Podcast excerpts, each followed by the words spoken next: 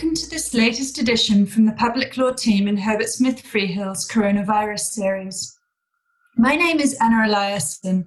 I'm a senior associate in our London team, and today I'm discussing with Andrew Lidbetter and Nusrat Zar, partners in the Public Law team, the reality of regulatory flexibility when it comes to compliance and enforcement in the COVID 19 pandemic.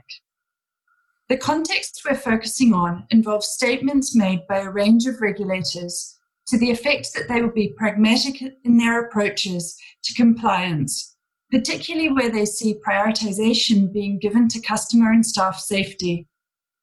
We're going to discuss the nature of these statements, how they might be upgraded to obligations, when they can be frustrated, and finish with three key things businesses can do to preserve their positions. Andrew, for those navigating their way both around the challenges brought by COVID 19 and their regulatory obligations, what kind of comfort can be taken from such statements? Certainly, the statements made by regulators which we've seen don't go so far as to let anyone off the hook with their regulatory obligations. They're more a message that there may be some latitude where strict compliance might work against consumers and staff. However, even there, an element of caution is needed because regulators shouldn't give leeway if such flexibility isn't permitted under the relevant legislation that gives them their powers. That said, where specific statements have been made and you fall within what they were contemplating, I think that does lead to some kind of expectation that the regulators will follow through consistently with what they've said fundamentally, it's going to depend on the circumstances and what's fair in that context. In that regard, it's important, isn't it, to identify what it is that you're expecting? That's right. Some statements are more about procedure. For example, a representation that the regulator will take the pandemic into account by setting longer times to comply with steps in enforcement investigations. Or that a regulator won't make changes without giving fair notice or consulting with industry. These kinds of statements don't purport to promise any particular outcome, they're more about the means to get to an outcome. Most statements that have been made by regulators are likely to fall into that category. However, some statements could be characterized as offering substantive benefits. In other words, outcome focused statements. For example, some regulators have said that non compliance will be taken full account of in enforcement decision making, where that was to protect consumers from immediate harm. This could be taken to imply that no enforcement consequences would follow. Statements giving procedural expectations are likely to be easier to hold a regulator to, but that's not to say that substantive statements can't be made to stick. Let's talk about how a statement can be upgraded to an obligation. It's well established that where a public authority makes a representation that gives rise to a legitimate expectation on the part of the recipient that it will be fulfilled, the courts won't let that be frustrated where it would be unfair for the public authority to resile from its word. Nusrat, what key factors would you highlight?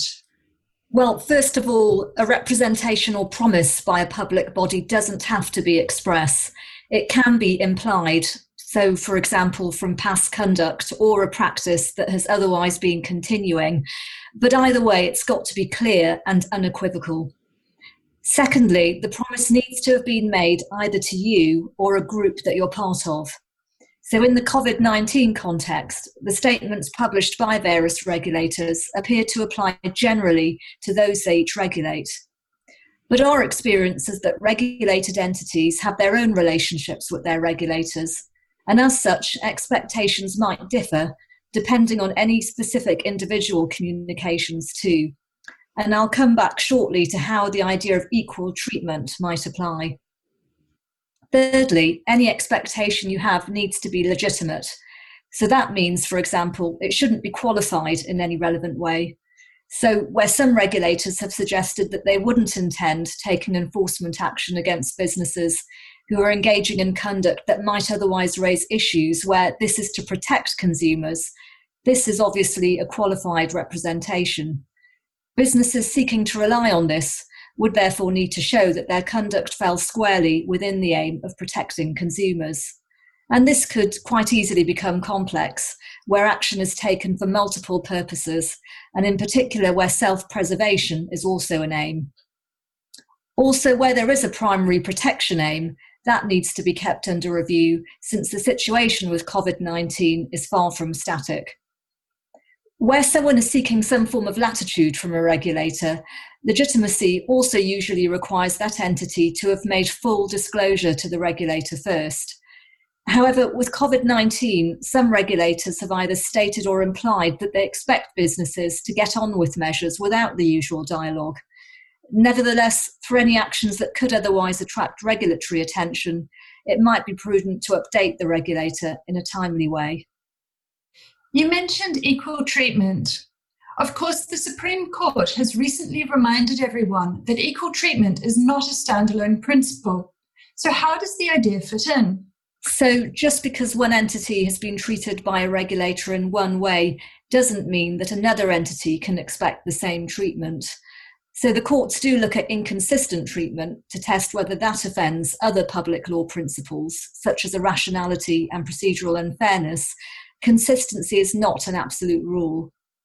However, where a regulator represents that it will apply a single set of legal and policy criteria to a group of parties falling within the same area of business activity, this can create a legitimate expectation of equal treatment as between those in that group.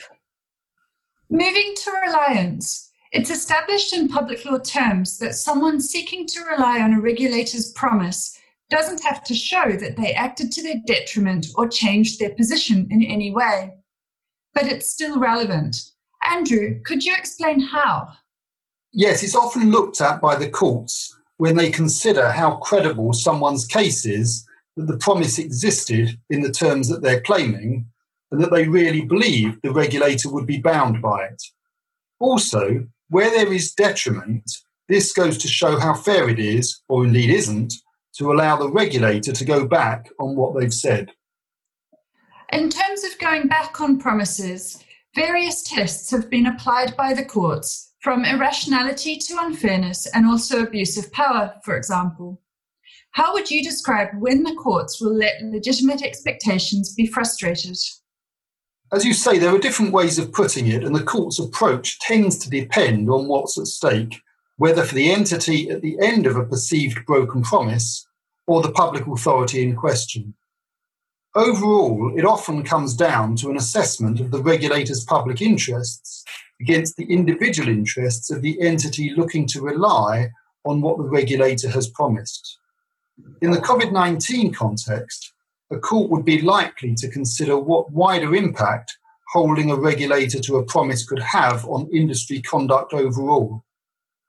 But where a business has in good faith relied on regulatory latitude to take measures that demonstrably help consumers, a court is likely also to have some sympathy for that business.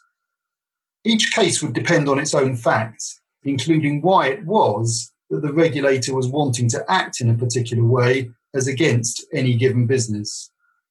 Courts are likely also to defer to a regulator's view of consumer protection here.